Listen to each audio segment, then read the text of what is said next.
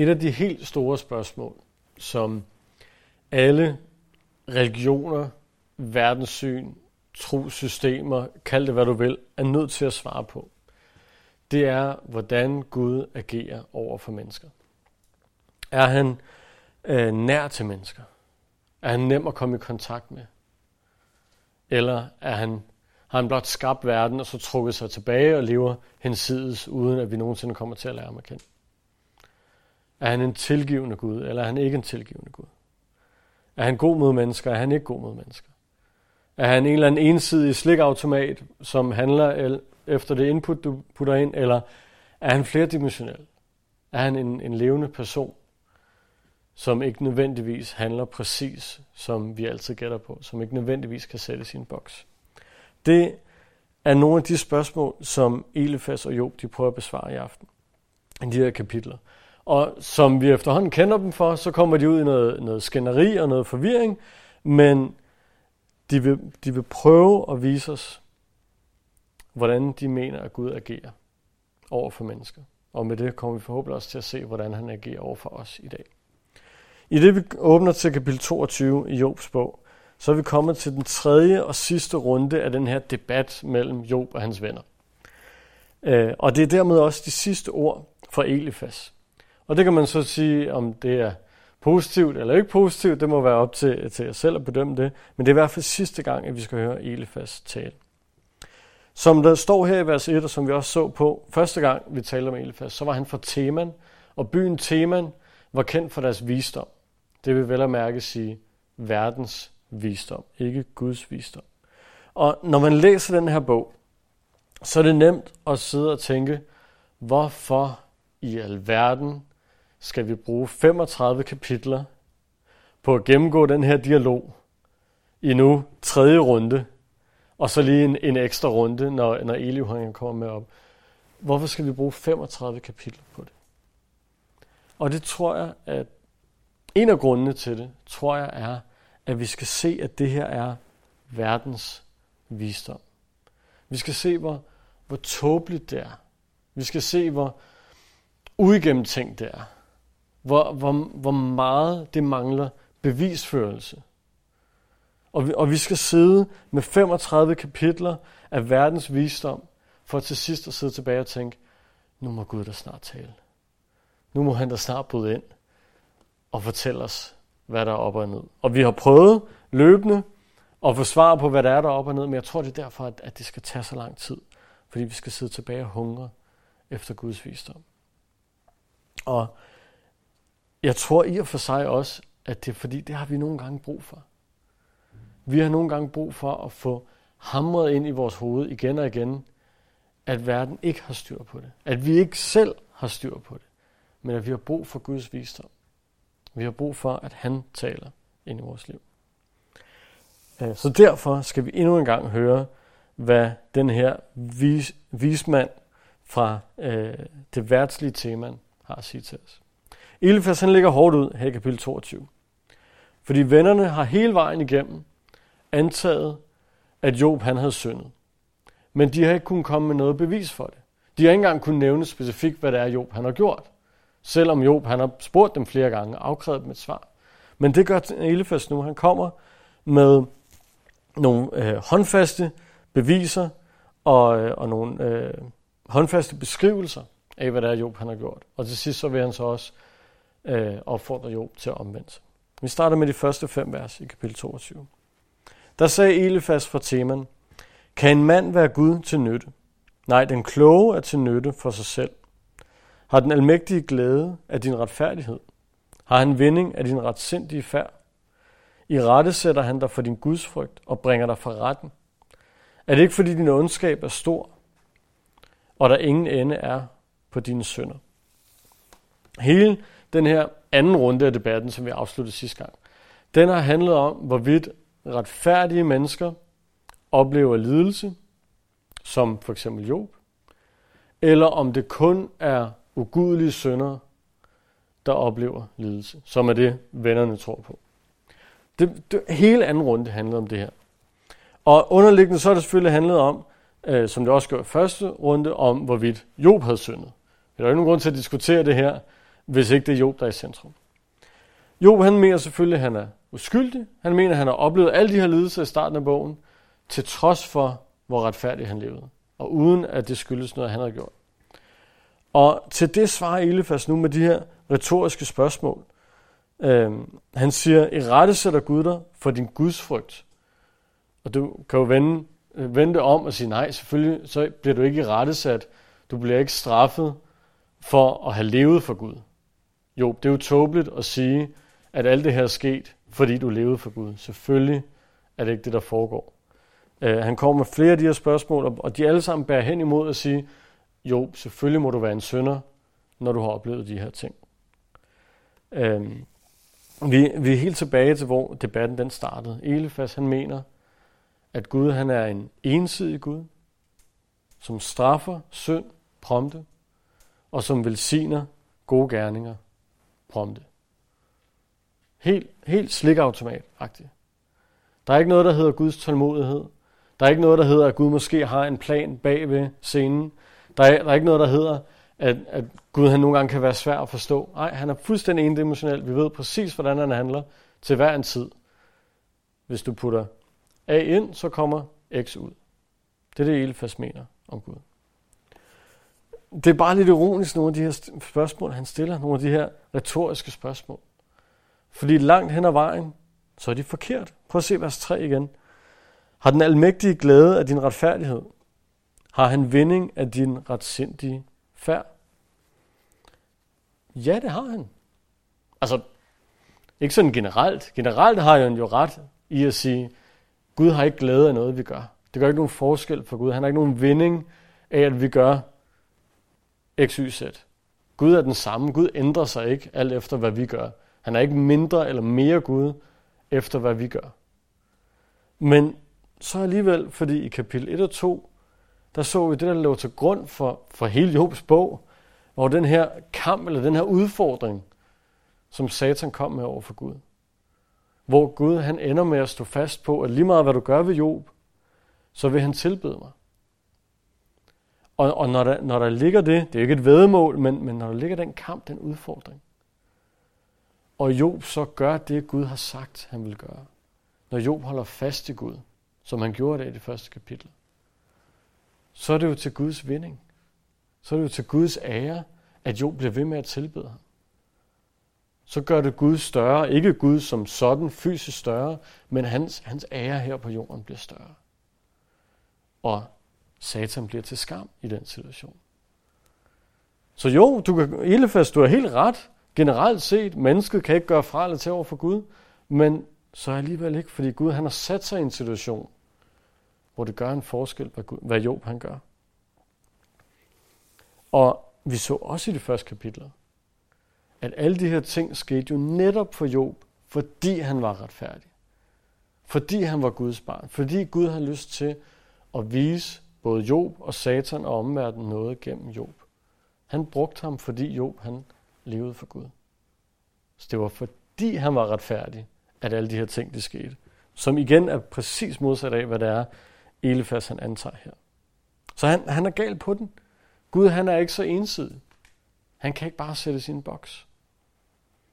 Så med den halve sandhed, kan man sige, som Elefas han har fat i her, så fortsætter han sine beskyldninger mod Job i vers 6. Du udpantede jo dine brødre uden grund. Træk klæderne af folk og lod dem ligge nøgne. Du gav ikke den udmattede vand at drikke. Du nægtede den sultne brød. Er landet forbeholdt de stærke? Er det kun de ansete, der må bo der? Enker har du sendt tomhændet bort. Faderløse styrke har du knust.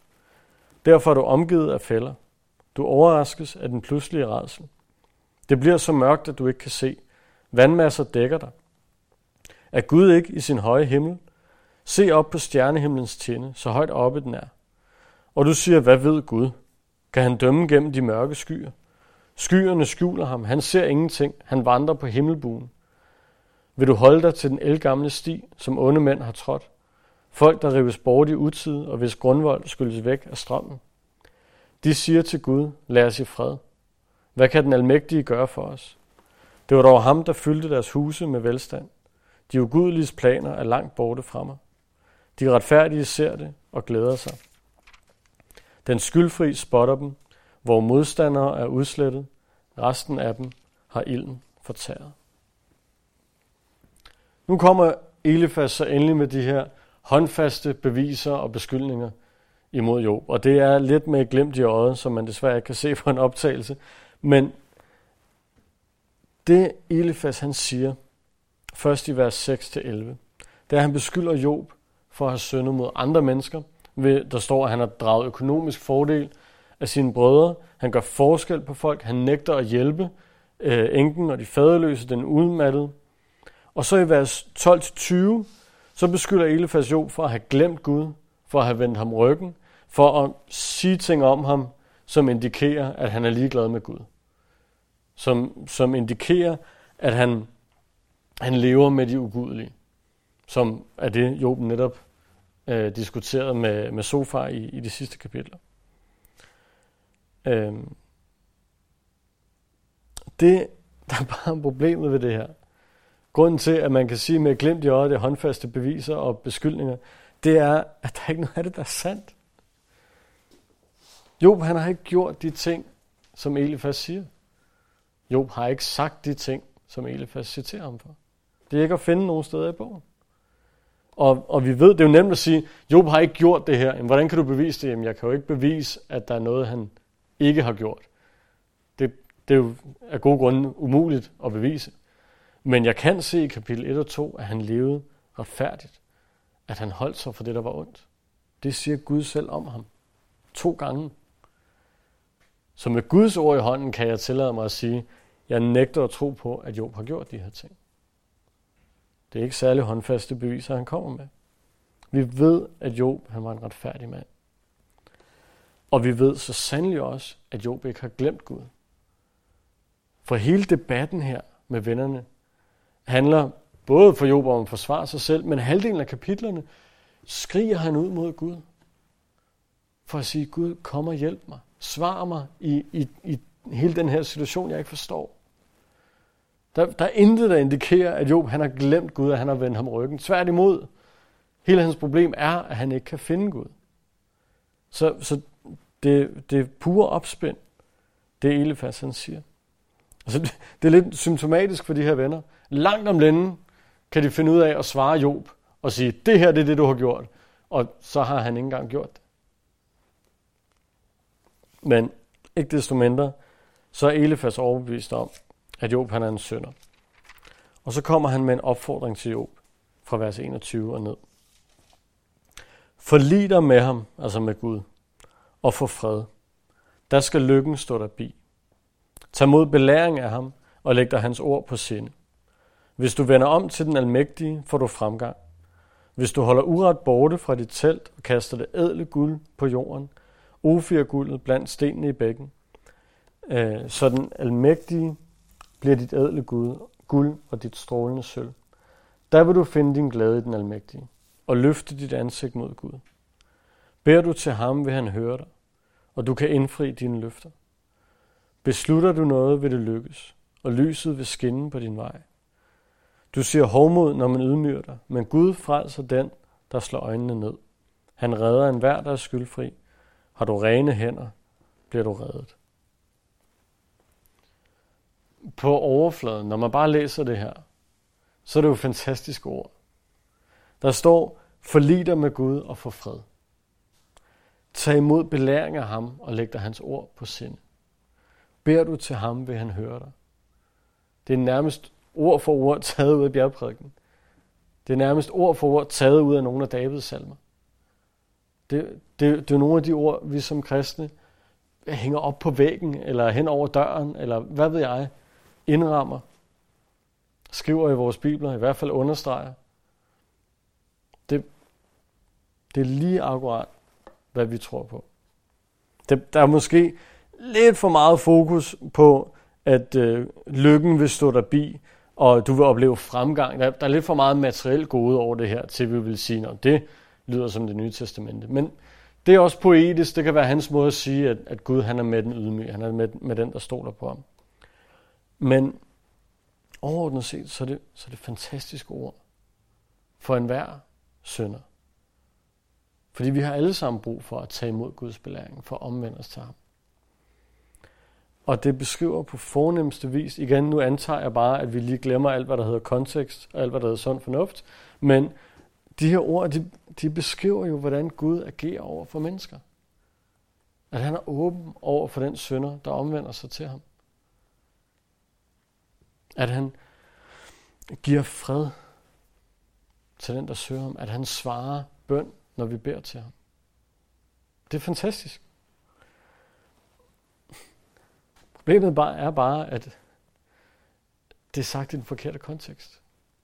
Fordi Job har ikke gjort nogen af de her synder, Elefas lige har beskrevet. Han har ikke noget at omvende sig fra.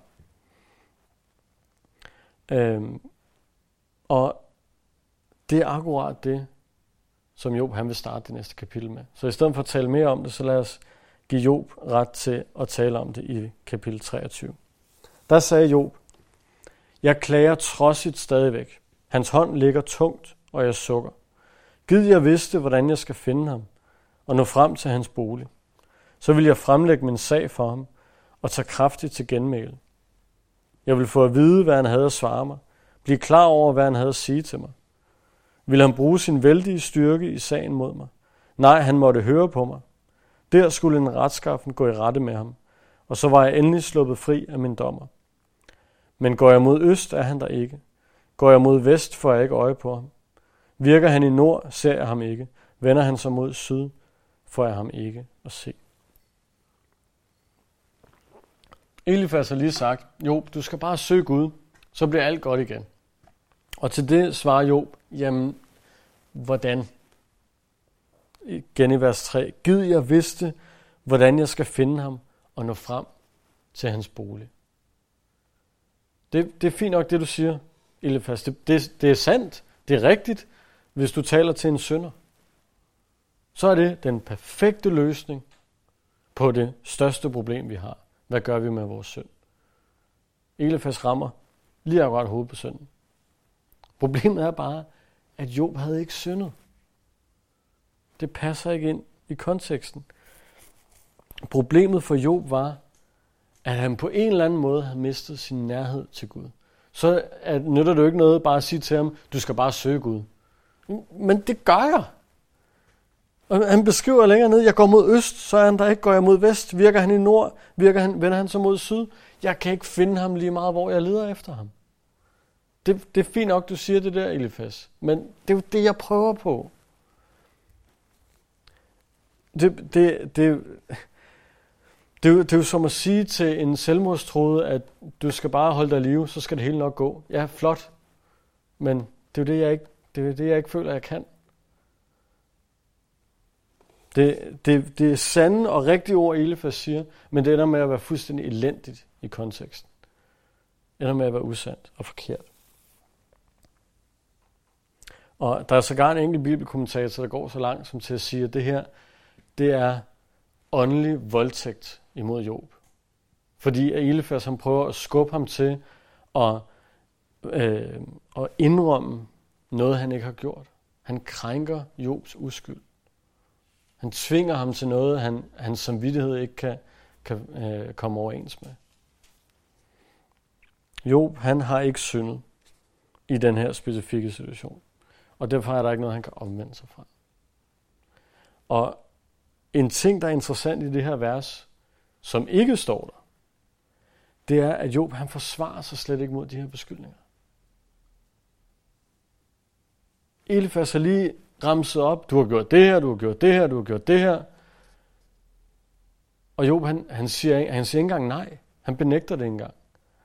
Fordi det er ikke det, der er vigtigt for ham her. Det, der er vigtigt for ham, det er, jeg kan ikke finde Gud. Jeg har mistet min nærhed til Gud. Selv når jeg leder, selv når jeg prøver at omvende mig, så kan jeg ikke finde ham. Jo, han, han holder ud det meste af den her runde og venter helt til kapitel 31 med så at svare imod de her beskyldninger. Lige nu så fokuserer han bare på det vigtigste, da han ikke kan finde Gud. Og de her vers, det er noget, der ikke står her, men som, som vi kan læse senere hen, det er, at de her vers, de ender også i et paradoks for Job. Fordi på den ene side, så kan vi læse det her og tænke, hold nu op, efter alt det Job han har været igennem. Først med alle de øh, fysiske lidelser, der kom, og så de øh, åndelige og følelsesmæssige lidelser, der kom, især med hans kone, så hold Job fast i Gud. Og nu har han skulle høre på den her verdens visdom i 20 kapitler. Og han skulle høre på at blive beskyldt for alt muligt af sine venner, og blive jordet og trampet på og hånet. Og alligevel, så holder Job fast i Gud. Han har også talt om, kapitel efter kapitel, om hvordan han ikke kunne finde Gud, hvordan han ikke forstår Gud, hvordan han ikke forstår, hvad der er, der foregår. Og alligevel, så det han taler primært om, det er, jeg vil bare gerne finde Gud. Det er jo bemærkelsesværdigt. Det er jo, det er jo noget, der kun kan ske, fordi Gud han holder ham i sin hånd.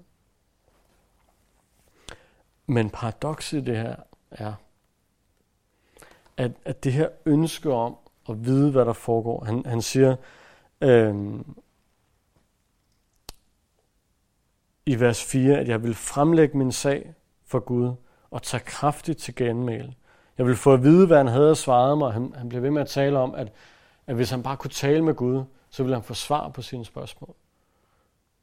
Og, og det her, det leder om nogle kapitler Job til at kræve, ikke bare ønske, men at kræve svar af Gud.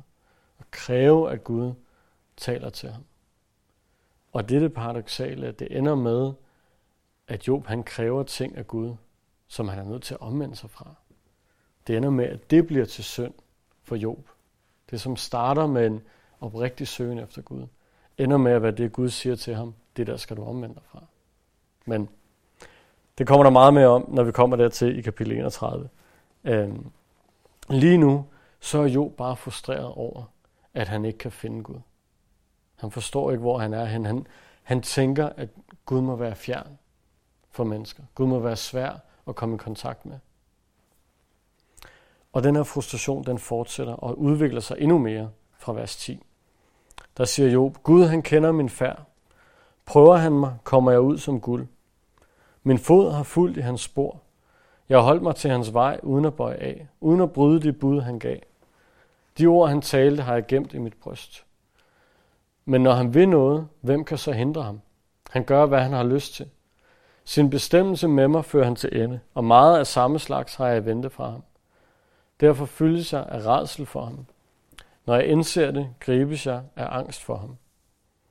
Gud har gjort mig bange. Den almægtige har slået mig med redsel. Men mørket har ikke bragt mig til tavshed. Skønt det dybeste mørke skjuler mit ansigt.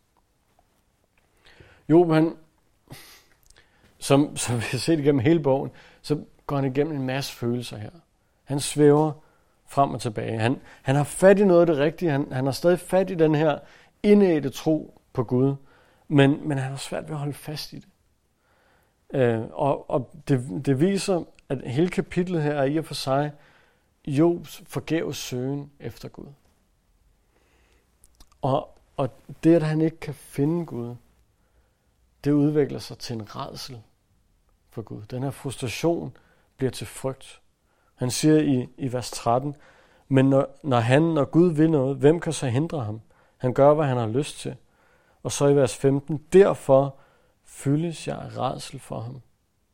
Når jeg indser det, gribes jeg af angst for ham. Det, det er godt nok vildt at have gået fra og bare gerne vil have mere af Gud, bare gerne vil være tæt på Gud, til at sige, jeg gribes af redsel og frygt for Gud.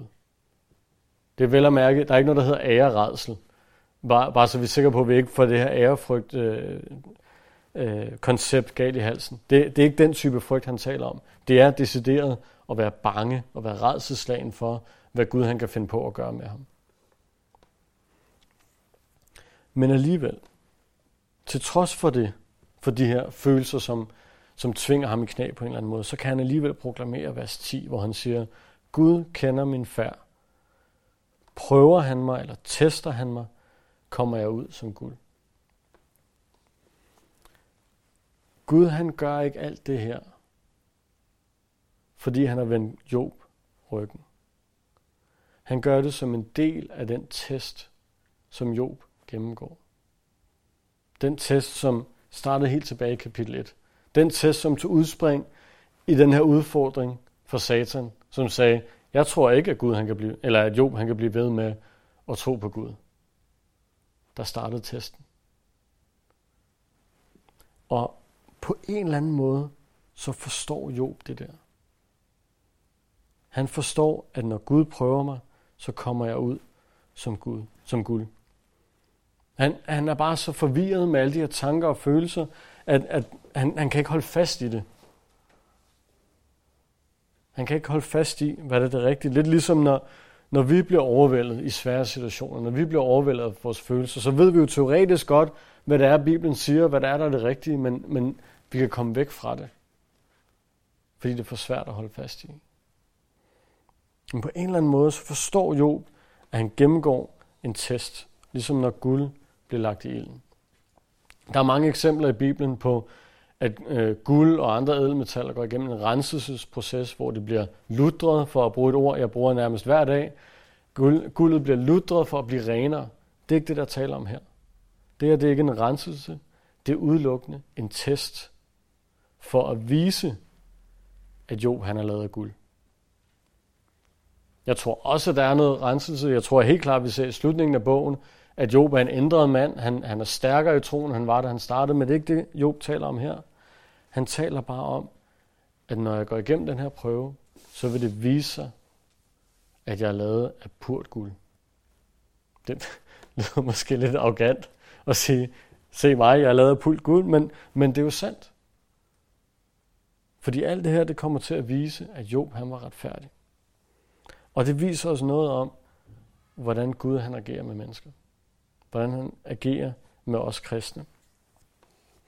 Fordi når vi først bliver omvendt, når vi er babykristne, så at sige, så skal vi gerne holdes i hånd.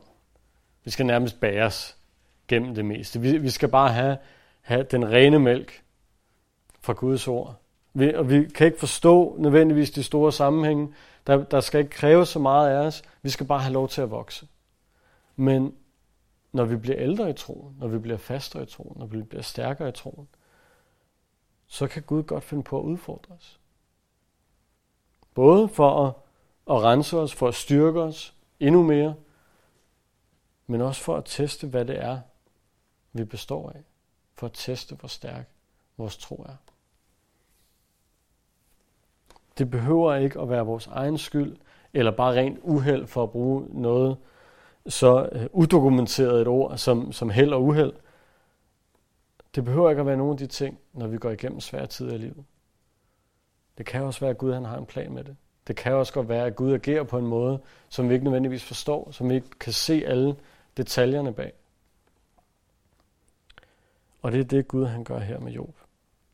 Han tester ham. Og den her test, den er ikke kun for at vise, hvad Job består af over for ham selv over for Gud. Den er også for at vise Satan, hvad Job han består af.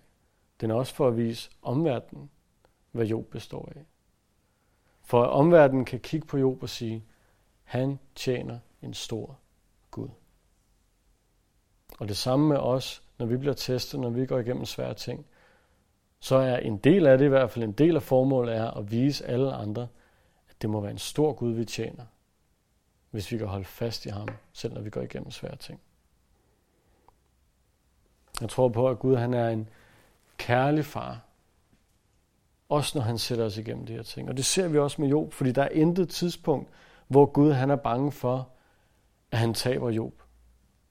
Der er intet tidspunkt, hvor han er bange for, at Satan får overhånden. Der er intet tidspunkt, hvor Gud ikke er i kontrol. Han har styr på det, han holder Job hele vejen igennem det. Som en kærlig far, men som, som en almægtig Gud, som har et dybere formål, som har en plan. I kapitel 24, der fortsætter Job så det her virvar af, af tanker og følelser, men det, det bliver sådan lidt med omvendt foretegn, fordi her i, i kapitel 23, der, der søger han først Gud, og han, han forstår det her med, at det er, det er en test, og det, det er okay, Gud han har en plan, men så ender han i at, at have den her redsel for Gud. Men i kapitel 24, der gør han det omvendte. der, der fortsætter den her redsel, og han forstår ikke Gud. Han, han kommer med en masse om, at, at det må være fuldstændig vanvittigt, det Gud han foretager sig. Men så ender han alligevel i at komme over i at finde logikken, i at finde meningen i, hvad det er Gud han gør. Vi læser de første 12 vers. Hvorfor har den almægtige ikke bestemt tiderne? Hvorfor får de, der kender ham, ikke hans dage at se? Onde mennesker flytter markskæld. De røver kvæg og har det på græs.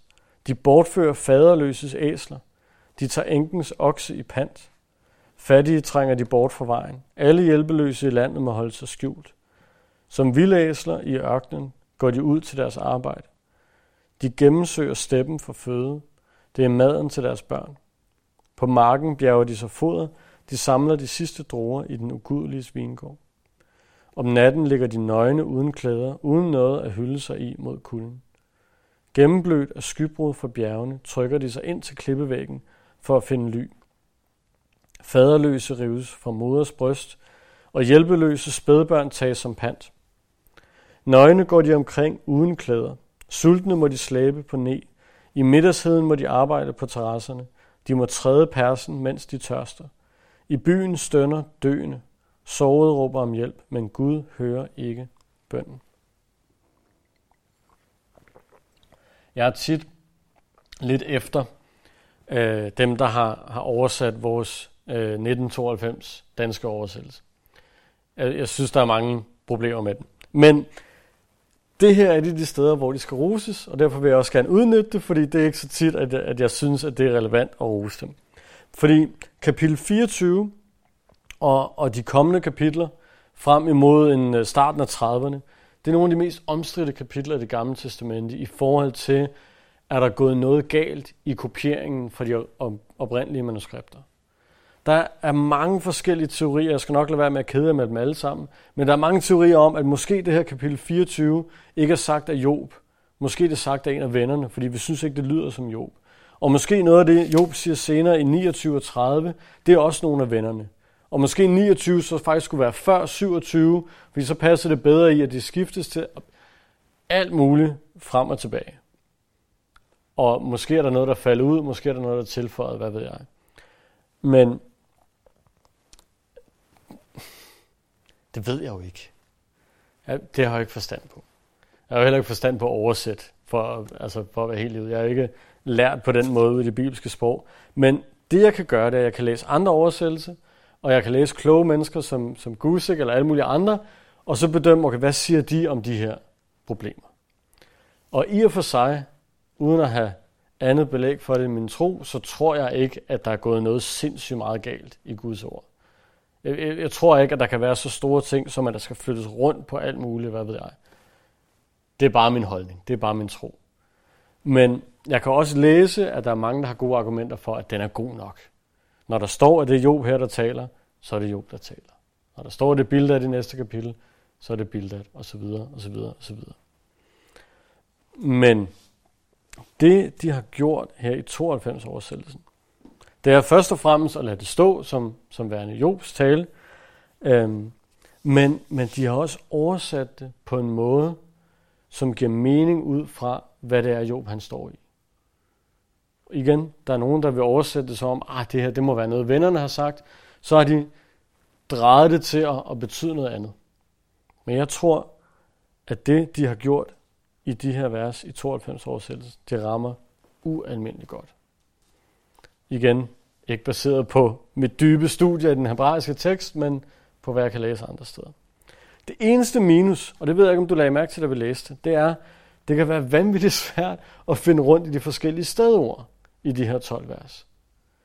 Fordi når man læser det, så bliver der både talt om nogen, som lever godt, og der bliver talt om nogen, der lever dårligt, uden at det ser ud som om, at emnet er skiftet.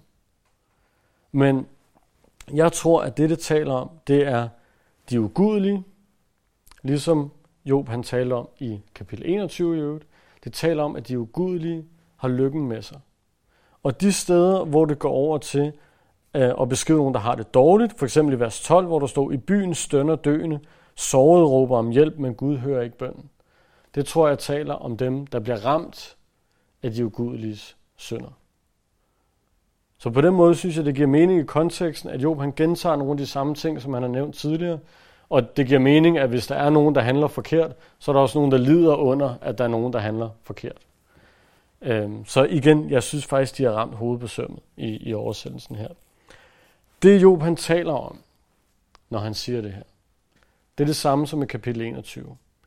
Nemlig, at jeg forstår ikke, hvordan de ugudelige kan slippe afsted med deres synd.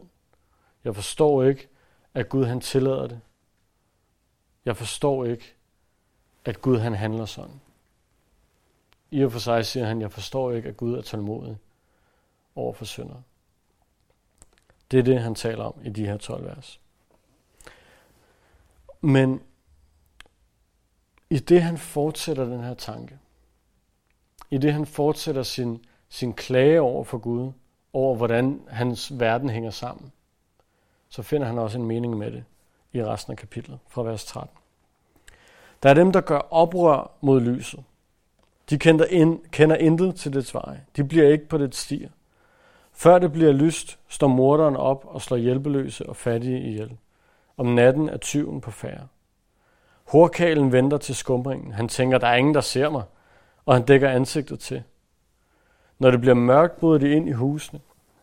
Om dagen lukker de sig inde, for de vil ikke vide af dagslyset. For dem alle er mørket morgen, de kender til mørkets redsler. Det, det er fortællelsen af de første 12 vers. Det der med, at de ugudelige handler ugudeligt, uden at blive straffet. Men, siger han så fra vers 18, de er illinger på vandoverfladen. I landet henligger deres jord som forbandet, og ingen finder vej til deres vingård. Tørke og hede tager smeltevandet, dødsride dem, der har syndet. Deres mor glemmer dem, mad og mesker sig med dem, de nævnes ikke længere. Uretten knækkes som et træ. De var onde mod ufrugtbare, mod dem, der ikke fik børn. De gjorde ikke godt mod enker. Men Gud river de mægtige bort i sin magt. Når han rejser sig, kan ingen være sikker på sit liv. Han giver dem tryghed, og det kan de støtte sig til, men han holder øje med deres færd. En kort tid er de på tænderne, så er det ude med dem. De bøjes ned og krøller sammen som melle. De visner som toppen af et kornaks. Sådan er det. Hvem tør påstå, at det er løgn og gøre min ord til intet? Han starter som sagt i samme spor som før, samme spor som kapitel 21, men, men så går det op for ham, at de ugudelige undgår ikke straffen. De undgår ikke Guds dom. For han siger i vers 19, øh, tørke og hede tager smeltevandet, dødsrede dem, der har syndet. Og i vers 22, men Gud river de mægtige bort i sin magt. Når han rejser sig, kan ingen være sikker på sit liv, osv. osv. Han klager først over, at de ugudelige de ikke bliver straffet. Men, men så, så går det op for, at man kommer over i en anerkendelse af, at de bliver straffet. Bare først i dødsriget. I det næste liv. Eller i døden efter døden.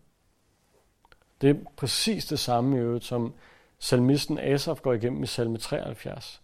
Der starter han med at tale om, at han var nær snublet, han, han var nær gået i stå i sin tro, fordi han harmedes over at måtte se de ugudelige sønder og deres glæde i livet, deres lykke i livet. Men så kommer han til Guds helligdom. Han træder ind foran Gud, han tilbeder Gud, og der, der siger han, at han giver agt på de ugudeliges endeligt. Fordi Gud viste ham, at straffen kommer. Den kommer bare først i sidste ende. Og da han så ser det, så går han videre til at beskrive, hvordan han tilbeder Gud for hans godhed og hans storhed. Og det er det samme Job, han indser her at de ugudelige, som man siger dernede i, i vers 23, at de får trøsthed, øh, tryghed, som de kan støtte sig til, men Gud holder øje med deres færd. En kort tid er de på tænderne i det her liv, men så er det ude med dem. Jo, Job, han, han indser noget, som, som den her debat burde have haft glæde af helt fra starten af. Nemlig, at jo, der findes syndere, ugudelige, dårlige mennesker, som lever lykkelige liv. Men det er ikke fordi Gud han er uretfærdig. Det er snarere fordi Gud han er tålmodig. Det er snarere fordi han giver dem tid til at omvende sig. Det hele anden runde af debatten handlede om det her tema. Og nu har Jo fundet svaret på det. Han, han formår at tage det, han observerede i kapitel 21, som forvirrede ham, nemlig at han så dårlige mennesker, der var lykkelige. Han formår at tage det, og så blande det med det, som både vennerne og han selv tror på, nemlig at Gud han er retfærdig, og han straffer synd. De to ting hænger ikke sammen, men han formår alligevel at blande det. Han kommer frem til den konklusion, at Gud han er retfærdig. Men han dømmer ikke prompte. Han straffer ikke med det samme.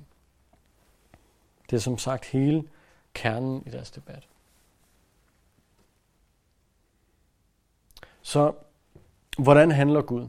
Hvordan agerer han over for mennesker? Det har vi set fire forskellige eksempler på i aften. For det første så har vi set, at han er ikke endimensionel. Vi kan ikke bare sætte ham i en eller anden bås og så sige, at hvis vi gør X, så gør Gud Y. Hvis vi gør A, så gør han B. Gud, Gud han, han er ikke så nem at forstå. Vi, vi, kan, vi kan lære ham at kende gennem hans ord. Vi kan vide en masse om ham, men, men Gud han er så langt større. Og vi, vi kan ikke i enhver situation bare vide, det er sådan her Gud han handler. Han, han er for stor til, at vi kan forstå det. Og måske især i, i Job og vennernes tilfælde, hvor Gud så tydeligt har en plan bagved, som vi bare ikke kan se hele vejen igennem. Dernæst så har vi også set, at Gud han er åben over for folk, der omvender sig. Det kan godt være, at Elifas sagde det i en forkert kontekst, men det han sagde var sandt. Gud han er åben over for synder. Han tager imod synder. Han lytter til os, når vi beder til ham. Dernæst så har vi set, at Gud han er tålmodig over for synder. Han giver os lov til at synde. Han giver os tid til at omvende os. Fordi han ønsker, at enhver skal komme til frelse. I samme ombæring, så kan vi sige, at det er fire og en halv ting, vi ser, så ser vi også, at han er retfærdig. Fordi selvom han giver den her tid til at omvende sig, så vil han også straffe dem, der ikke omvender sig. Og den sidste fjerde ting, det er for folk, der kender ham. For dig og mig, som tror på Gud, som lever med ham, i hvert fald forsøger på det og ønsker det, søger det, så kan Gud også nogle gange lade os gå igennem en prøvelse. Lade os gå igennem en test, som vi ikke nødvendigvis forstår, som vi ikke nødvendigvis er glade for, som ikke nødvendigvis stemmer overens med alt, hvad den kære Joel Osteen han lærer os om det kristne liv. Nogle gange tillader Gud, at vi oplever hårde ting. At vi ikke er overlykkelige og glade for alle omstændigheder i vores liv. Men alt det her, det peger os hen imod, at Gud han er en kærlig far, han er en tålmodig far, men han er også en almægtig Gud, som kender enden fra begyndelsen, som har en plan for det hele, samtidig med, at han er nær for os og ønsker, at vi kommer til ham. Han er til at stole på, både i hans magt, både i hans evne til at være i kontrol over det hele, men han er også til at stole på i hans kærlighed, i hans ønske om at gøre det bedste for os. Og derfor kan vi stole på ham lige meget, hvad vi står i, lige meget, hvad vi går igennem. Lige meget, hvor, hvor negativt vi må se på tingene i det, vi står i dem. Vi kan stole på ham og lægge vores liv i hans hænder. Og far, det er det, vi tilbeder dig for. Ja, at du igennem din søn Jesus har adopteret os til at være dine børn. Børn, som både er højt elsket, men som også opdrages, som også udfordres, så at vi kan styrkes i vores tro på dig. Herre, tak, at, at du er nær til den, som drejer nær til dig, og tak, at du holder os i din hule hånd gennem det hele. Priser dig, Jesus. Amen.